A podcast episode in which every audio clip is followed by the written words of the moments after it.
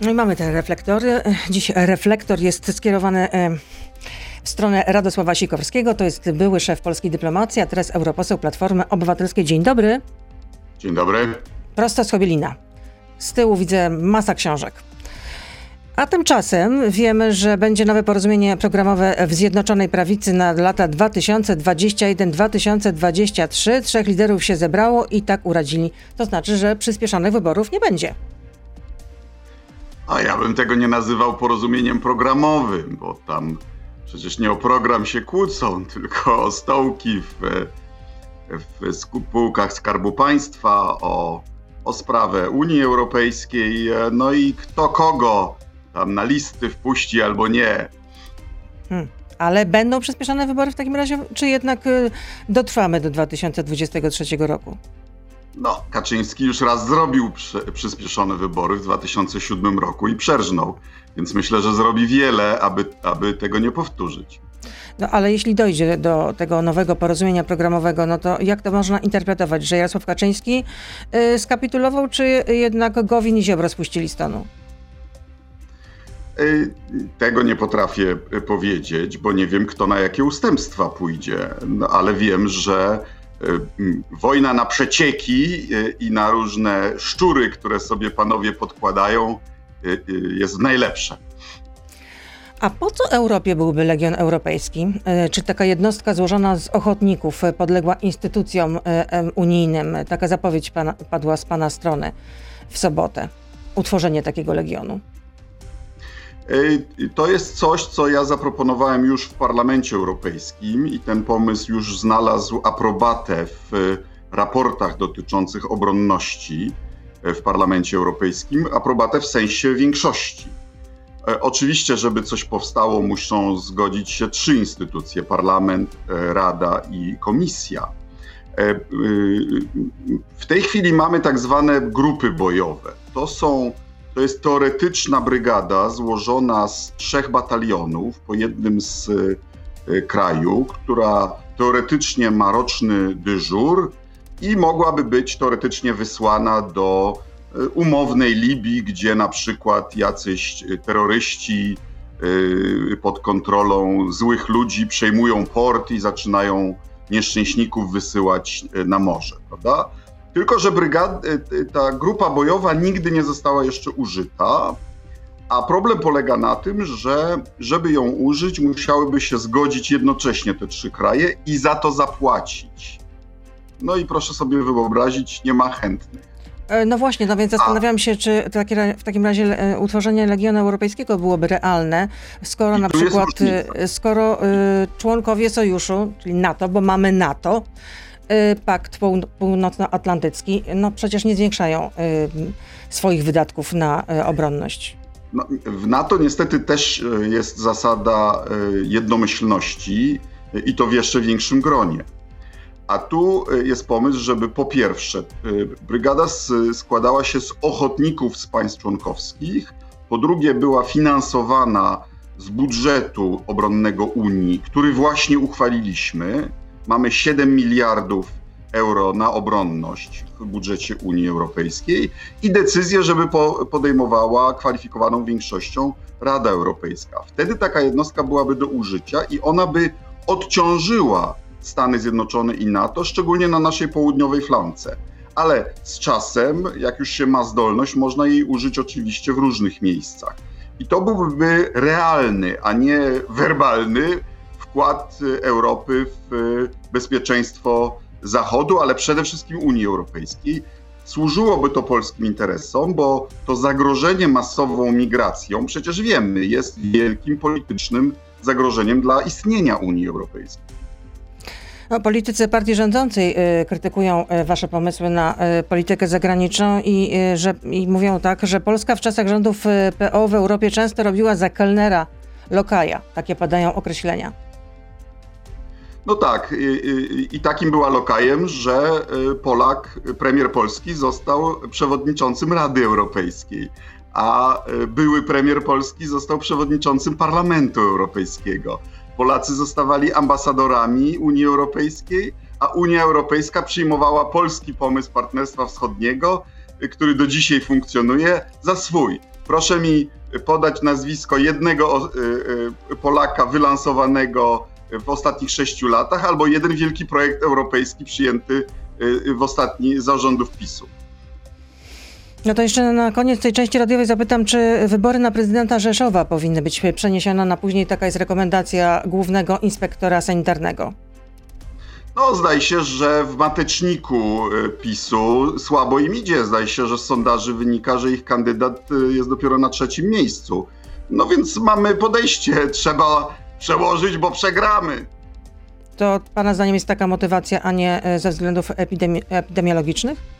Tylko i wyłącznie. Ta władza igra zdrowiem Polaków w celach politycznych. Nie wprowadzono stanu klęski epidemiologicznej, stanu nadzwyczajnego, bo priorytetem było przepchanie pana Dudy na prezydenta. I teraz mamy to samo. No to tyle w części radiowej. Tutaj stawiamy pauzę. Radosław Sikorski oczywiście z nami zostaje. Jesteśmy na Facebooku, na Radio ZPL, Beata Lubecka. E, zapraszam. I przypomnę, że naszym gościem jest Radosław Sikorski, teraz europoseł Platformy Obywatelskiej, w przeszłości szef polskiej dyplomacji. Na początek pytanie od słuchacza. Kamil pyta, czy pana samotnie wystąpienie oznacza, że wróci pan do polskiej polityki, bo właśnie w Radiu Z mówił pan, że na pewno to się nie stanie. E, no, jestem w polskiej polityce, jestem demokratycznie wybranym e, parla parlamentarzystą europejskim. Głosowało na mnie 130 tysięcy Polaków. I jeszcze, jest, jeszcze jedno pytanie od słuchacza. Czy Rosja powinna być w NATO? Bo 12 lat temu miał pan taką koncepcję. E, nie, miałem koncepcję tego, że spełnienie przez Rosję warunków wejścia do NATO wypełniałoby polskie interesy, bo przypominam, żeby wejść do NATO, trzeba mieć cywilną kontrolę nad wojskiem, trzeba wynegocjować e, i rozwiązać problemy terytorialne e, z sąsiadami i trzeba być demokracją. To byłaby inna Rosja, którą oczywiście wtedy można by rozważyć. Skądinąd w perspektywie zaostrzania się konfliktu e, Stanów Zjednoczonych, ale i całego Zachodu z Chinami, rola Rosji w tej rywalizacji i to, że wolelibyśmy, żeby była po naszej stronie, jeszcze wróci. Więc y, cieszę się, że niektórzy pamiętają o tych koncepcjach. No było to śmiałe z pana strony, dlatego niektórzy pamiętają, ale rozumiem, że... Y, niektórzy po prostu nie wiedzą, jakie są warunki przyjęcia do NATO ale rozumiem, że to było, że to jest Mission Impossible. E, wracając do tu i teraz, e, w najbliższych e, dniach ma się zebrać Rada Krajowa Platformy Obywatelskiej, żeby wesprzeć kandydata na prezydenta Rzeszowa.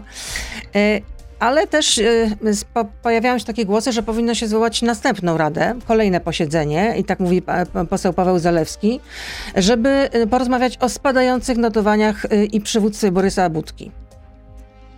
To czy ja pan nie jest... będę komentował. Ale czy pan ja jest zaniepokojony tym, ale... Platformy. A proszę nie być takim skromnym, no, może i, i szeregowy, ale y, myślę, że jednak wpływowy.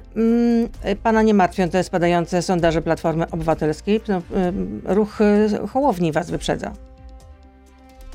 No, w środku kadencji to bywa tak, że, że, że, że, że są trudności, ale jak pani widzi, pracuje ciężko, żeby Platformę wspierać. No ale dostrzega Pan na przykład y, możliwość, czy też y, mm, konieczność y, zmiany przywództwa? Ja w takie spekulacje się nie, nie będę bawił. Proszę rozmawiać z tymi, którzy lubią takie intrygi. No jesteśmy w kryzysie między innymi z powodu przesuwania się partii z centrum na lewo. Notowania spadają. Powinna być taka, że dyskusja o jakości przywództwa, tak mówi Paweł Zalewski. No też szeregowy poseł. No więc proszę rozmawiać z tymi, którzy lubią takie spekulacje. Ja lubię rozmawiać o tym, co zrobimy, y, jeśli y, uda nam się odzyskać wpływ y, na sprawy kraju i przedstawiłem to wspólnie z Borysem Budką w dziedzinie, na której się znam, czyli sprawach zagranicznych. No ja myślę, że to pytanie słuchacza właśnie było nie przez przypadek, bo na przykład czy widzi pan siebie jako szefa resortu spraw zagranicznych ponownie? Wie pani, to jest, y, to byłoby budowanie y, y, piask, zamków z piasku, też zbędna spekulacja. Najpierw trzeba wygrać wybory. A co się zmieniło na lepsze w partii, odkąd przewodniczącym jest Borys Budka, a nie jest już nim Grzegorz Schetyna? No młodość, nowa energia. A gdzie tą energię można zobaczyć? No bo w sondażach tego nie widać po prostu. A to jest jednak jakiś, no ale, ale jest to jakiś miernik tego, co się dzieje w partii, jak jest ona postrzegana przez potencjalnych wyborców. Wie pani, pani mnie pyta o sprawy, które oczywiście są bardzo ważne, ale no ja są? dopiero co wróciłem ze Stanów Zjednoczonych. Spotykałem się tam z kongresem, z Białym Domem, z Departamentem Stanu, wykłady, tym razem na Yale, nie na Harvardzie i tak nie jestem do końca w kursie dzieła spraw krajowych. Jakoś nie chce mi się w to wierzyć. Nie, ja myślę, że pan jest y, zawsze w kursie. Poza tym, no przecież mamy internet. Więc na pewno myślę, że jest pan dobrze zorientowany. A y, był też taki sondaż, z którego wynikało, że przewodniczący PO Borys Budka jest uważany za lidera opozycji przez 2% respondentów tylko. Na czele nie był Szymon Hołownia. Nie widziałem tego sondażu. No ale ja panu mówię, że tak jest. No to jeśli pan by zobaczył taki sondaż, no to co by pan sobie pomyślał? Rozumiem, że, myślę, to, że, że to są niewygodne. Pani zaprosić przewodniczącego Platformy Borysa Budki i jego o to zapytać. No to pytanie od Łukasza. Czy Platforma ma program dla młodych? No, ja na przykład uważam, że e, pomijając sprawy e, takie programowe, to byłbym zwolennikiem tego, aby członkowie poniżej, dajmy na to, 35 lat, mieli gwarantowane miejsce w pierwszej trójce na naszych listach wyborczych, tak aby zasilić e, młodszymi Y, klub parlamentarny. Uważam, że to byłoby y, y, takie namacalne, podmiotowe potraktowanie naszych młodszych członków. Ja myślę, że w tym pytaniu jednak chodziło o to, czy Platforma ma, ma, ma, program dla e, młodego wyborcy, dla najmłodszego. No teraz z badań wynikało, że e, najwięcej e, po 1989 roku młodych ludzi ma lewicowe poglądy, przynajmniej deklaruje takowe. Więc pytam, jak Platforma chciałaby zawalczyć o głosy tego najmłodszego elektoratu? No, pod tym względem to sama Pani już to wspomniała. Platforma uchwaliła nowe stanowisko w sprawie e, przerywania ciąży, ale także jesteśmy tą partią, która od zawsze jest bardziej wrażliwa na sprawy klimatu, na przykład, niż władza, która buduje nowe e, elektrownie węglowe, po czym musi je burzyć za miliard złotych. A wydaje mi się, że no, młodsze pokolenie ma dłuższą perspektywę czasową i dla, niej, e, dla niego sprawy klimatu są arcyważne.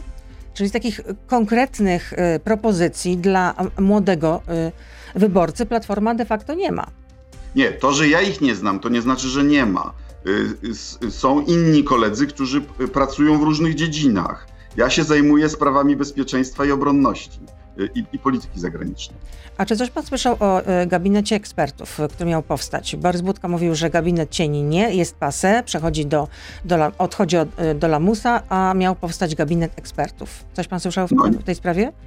Nie tylko coś wiem, ale przewodzę sekretariatowi do spraw zagranicznych Platformy Obywatelskiej, który się regularnie zbiera, który wypracowuje stanowiska, na przykład w sprawie Funduszu Odbudowy. Ostatnio w zeszłym tygodniu mieliśmy dyskusję o rozwoju e, sytuacji na Ukrainie, która wtedy była bardzo dramatyczna, ponad 100 tysięcy wojska wokół ukraińskich e, granic.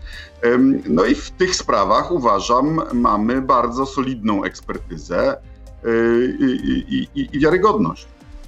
A kto jest w tym gabinecie ekspertów w ogóle?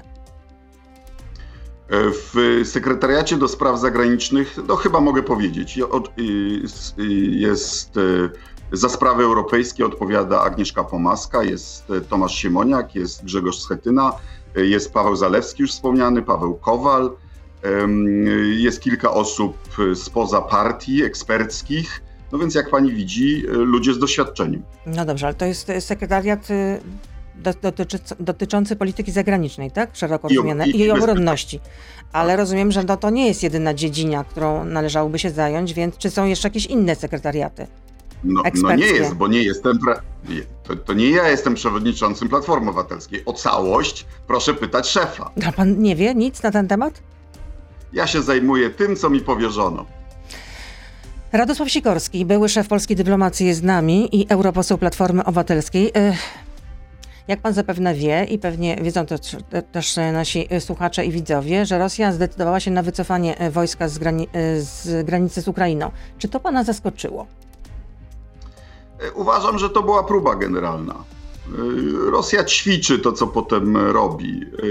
Ćwiczyła najazd na Gruzję, ćwiczy w, co trzy lata, to są te ćwiczenia Zapad, ewentualną inwazję państw bałtyckich i tu pokazała, że jest zdolna do szybkiego przerzutu dużej ilości wojska e, i do dużej operacji wojskowej e, na trzech kierunkach.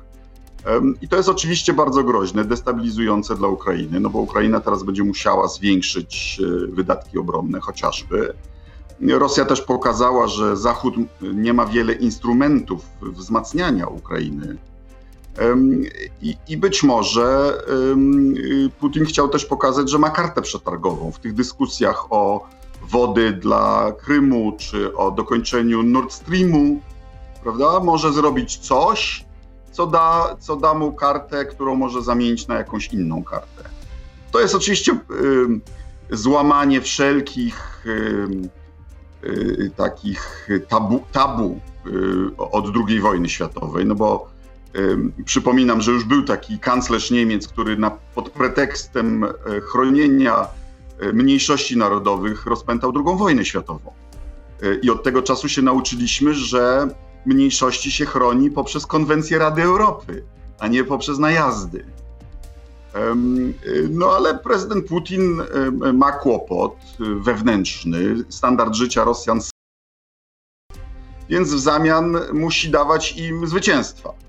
Gruzja, Syria, Krym i Bóg wie co dalej, prawda? Pan powiedział, że to jest próba generalna przed czym? Czyli pan przewiduje, że, że jednak wybuchnie wojna? Proszę pamiętać, że Putin poniósł porażkę na Ukrainie, za co zresztą obwinia y, Polskę y, i to osobiście y, ówczesne przywództwo Polski, bo w wyniku polskiej mediacji na Majdanie Y, uciekł z Kijowa, nie musiał tego robić, ale uciekł i stracił władzę y, prezydent Janukowicz i Putin stracił Ukrainę. Y, on miał wpływy nad całą Ukrainą. Dzisiaj podbił sobie 7% Ukrainy, ale 93% Ukrainy w ramach Partnerstwa Wschodniego i umowy stowarzyszeniowej z Unią integruje się z Zachodem. I planem B Putina bo plan A to było włączenie Ukrainy do Unii Euroazjatyckiej. Plan B to była Noworosyja, czyli e, odebranie Ukrainie połowy terytorium i odcięcie jej od morza. I ta, ta operacja wojskowa to był powrót do planu B, do planu Noworosyja, czyli dojścia aż do Odessy. A co się stało, że Władimir Putin nagle zapałał chęcią y, jednak spotkania z prezydentem Ukrainy? To uważam bardzo ciekawe, bo y, od 30 lat każda administracja amerykańska zaczynała od resetu. No, a zresztą, zresztą my też. Zrobić jedną rzecz pozytywną, a potem zobaczymy. Y, a Biden zaczął od tego, że nazwał go mordercą. I proszę zobaczyć, y, wcale się nie obraził, tylko powiedział, że chce rozmawiać. I mamy nietypową sytuację, w której to demokraci amerykańscy mają rachunki do wyrównania z Putinem, no bo to on ingerował w ich kampanię wyborczą i prawdopodobnie pozbawił prezydentury y, panią y, Clinton. I to demokraci dzisiaj są bardziej zasadniczy wobec Rosji niż republikanie. Ale ja stawiam amerykańskiej administracji prosty test. Albo w Y, y, przycisną sankcje w sprawie Nord Streamu i zablokują tą inwestycję, albo nie. Muszą wybrać między z jednej strony Rosją, a z drugiej strony albo Niemcami, albo Europą Środkową. Trudny wybór. A powinni zablokować jednak tę inwestycję Nord Stream 2? No, przyzna pani, że w sprawie Nord Streamu może pani cytować, wtedy byłem za to krytykowany, ale Nord Stream dość, dość zasadniczo krytykowałem od początku prawda? I robiły to kolejne wszystkie polskie rządy. Ale prawda jest taka, że jak dwa kraje na wodach terytorialnych, yy, yy, międzynarodowych yy, chcą coś zbudować między sobą, to bardzo trudno to zatrzymać. To jest przeciw, inwestycja skierowana głównie przeciwko Ukrainie i krajom tranzytowym. My ma, mamy oczywiście rurociąg jamalski, ale, to, ale ucierpi głównie drużba, czyli Ukraina, Słowacja, Czechy. Ale jest to niekorzystne. Zresztą też marnotrawstwo wielkie, bo y, y, Rosja ma więcej zdolności przesyłowych gazu do Unii Europejskiej niż eksportuje gazu. A jak wyglądają teraz nasze relacje? No bo y, ostatnio y, nastąpiła y, taka oto sytuacja, że najpierw y, y, Polska wydaliła y, trójkę mm, rosyjskich dyplomatów, no i w ramach retorsji Rosja zdecydowała się na wydalenie pięciu polskich dyplomatów z Rosji, polskich oczywiście. No i ym, według agencji Reutera to właśnie reakcja na decyzję polskich władz. I co jeszcze napisało e, rosyjskie e, MSZ, że zauważyliśmy, jak szybko razem z amerykańską administracją zaśpiewała Warszawa, żądając wyjazdu trzech rosyjskich dyplomatów z Polski. W odpowiedzi pięciu polskich dyplomatów zostanie wydalonych z Rosji. Ja bym wolał, żebyśmy wydalali rosyjskich dyplomatów z tych samych powodów co Czesi. To znaczy wtedy, gdy przyłapiemy rosyjskich szpiegów. Y, y, inne kraje y, przyłapują rosyjskich szpiegów. Czesi, Bułgaria, Holandia, Wielka Brytania, Stany Zjednoczone. A co, w Polsce nie szpiegują? Znaczy, zapewniam panią, że na jeszcze większą skalę, tylko że obecne służby nie potrafią ich łapać. Mamy rząd, który jest dumny z tego, że nie ma żadnych stosunków z Rosją. Oczywiście ta Rosja jest bardziej autorytarna niż w przeszłości, ale e, e, myśmy doprowadzili do tego, że Putin jako pierwszy przywódca w historii oddał hołd naszym pomordowanym jeńcom w Katyniu. Że Putin przyjeżdżał na Westerplatte i uznawał, że tam zaczęła się II wojna światowa. Że mieliśmy um, umowę o małym ruchu granicznym dla Warmii Mazur, Pomorza z Okręgiem Królewieckim. No komu to przeszkadzało? Była dobra rzecz, a nie zła. I dzisiaj inni rozmawiają z Rosją. Biden rozmawia z Rosją, Francuzi rozmawiają z Rosją, Finowie rozmawiają z Rosją, Niemcy rozmawiają z Rosją, tylko my się dowiadujemy z prasy o tym, kto co z Rosją ustalił. Uważam, że to niedobrze. No i z prasy y, słowackiej dowiedzieliśmy się, że y, Joe Biden, amerykański prezydent, prawdopodobnie przyleci tutaj do Europy y, i y, tą stolicą, którą odwiedzi w naszym regionie, będzie Bratysława, a nie Warszawa. No przyzna pani, że chyba także w pani programie y, przestrzegałem, nie stawiajcie wszystkich żetonów na jednego szalonego gościa. Nie stawiajcie wszystkich kart na Trumpa stosunki y, polsko-amerykańskie powinny być większe niż jeden prezydent i to taki, który raczej przegra. Ale oni popierali Trumpa, nawet gdy y, Trump już przegrał. Gotowi byli na sojusz ideologiczny z Trumpem, a nie ze Stanami Zjednoczonymi. Nawet jak Trump by się utrzymał przy władzy wbrew werdyktowi wyborów. Przypominam, pan minister Szczerski mówił, że wybory to tylko pierwsza tura, druga tura w sądach, a trzecia na ulicy. No więc to jest, to jest skrajnie zideologizowana, krótkowzroczna i głupia polityka. No i teraz są na spalonym. Znaczy, y, prezydent Biden rozmawiał już bodajże z 40 innymi przywódcami, a dla Andrzeja Dudy nie, znał, nie znalazł czasu. I oni oczywiście sobie wyobrażają, że jak wyrzucą kolejne dziesiątki miliardów sprzęt wojskowy, którego nadal nie widać, no to wtedy zadzwonią.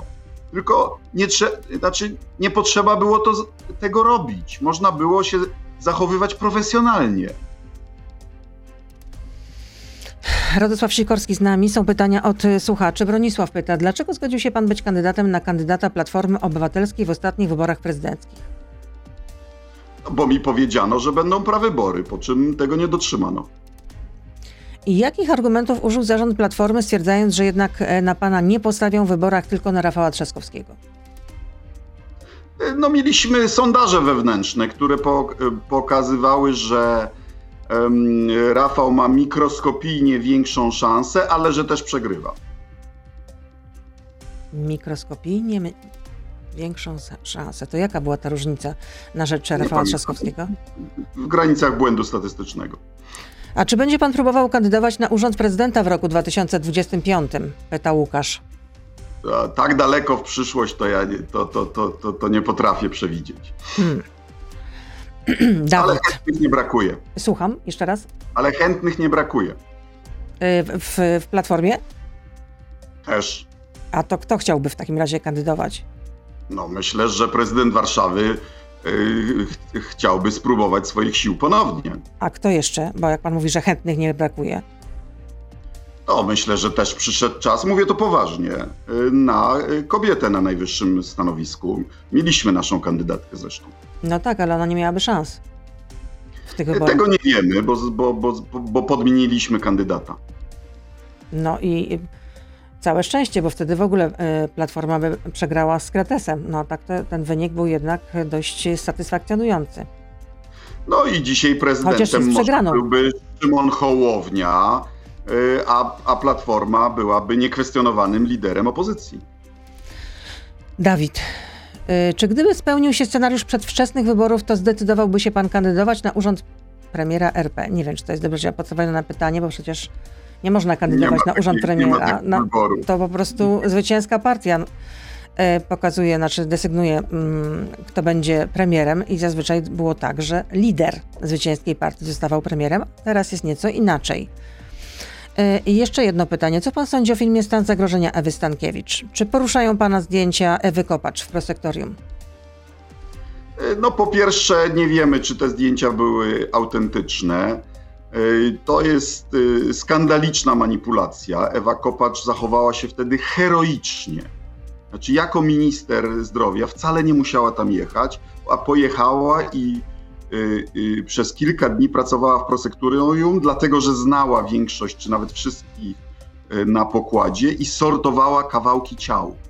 Po to, żeby spełnić ówczesne, bardzo uporczywe prośby rodzin, żeby jak najszybciej przetransportować y, y, ciała i szczątki ciał do Polski dla godnego pochówku.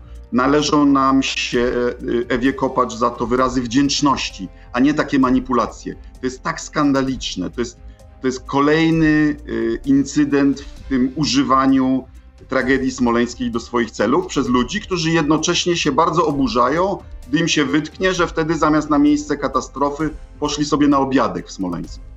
Ale na jakiej podstawie pan mówi, że te, że te zdjęcia mogą nie być autentyczne, tylko sfingowane? Nie, ja nie wiem tego, ale y, chciałbym wiedzieć, skąd pani Stankiewicz je ma i czy to jest y, dobre źródło. A to, że ktoś w, w czasie trzech godzin pracy wyszedł na korytarz i zapalił papierosa i wypił kawę, to mnie kompletnie nie szokuje.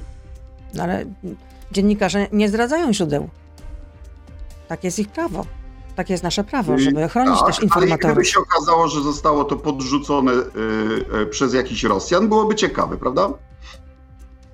A poza tym pamiętajmy, y, pani Stankiewicz, ja jej oddaję szacunek, że ona w tym sza swoim szaleństwie jest konsekwentna. Twierdzi, że w Smoleńsku był zamach, że były dwa wybuchy, a potem nie tylko katastrofa, ale jeszcze dobijanie ocalałych.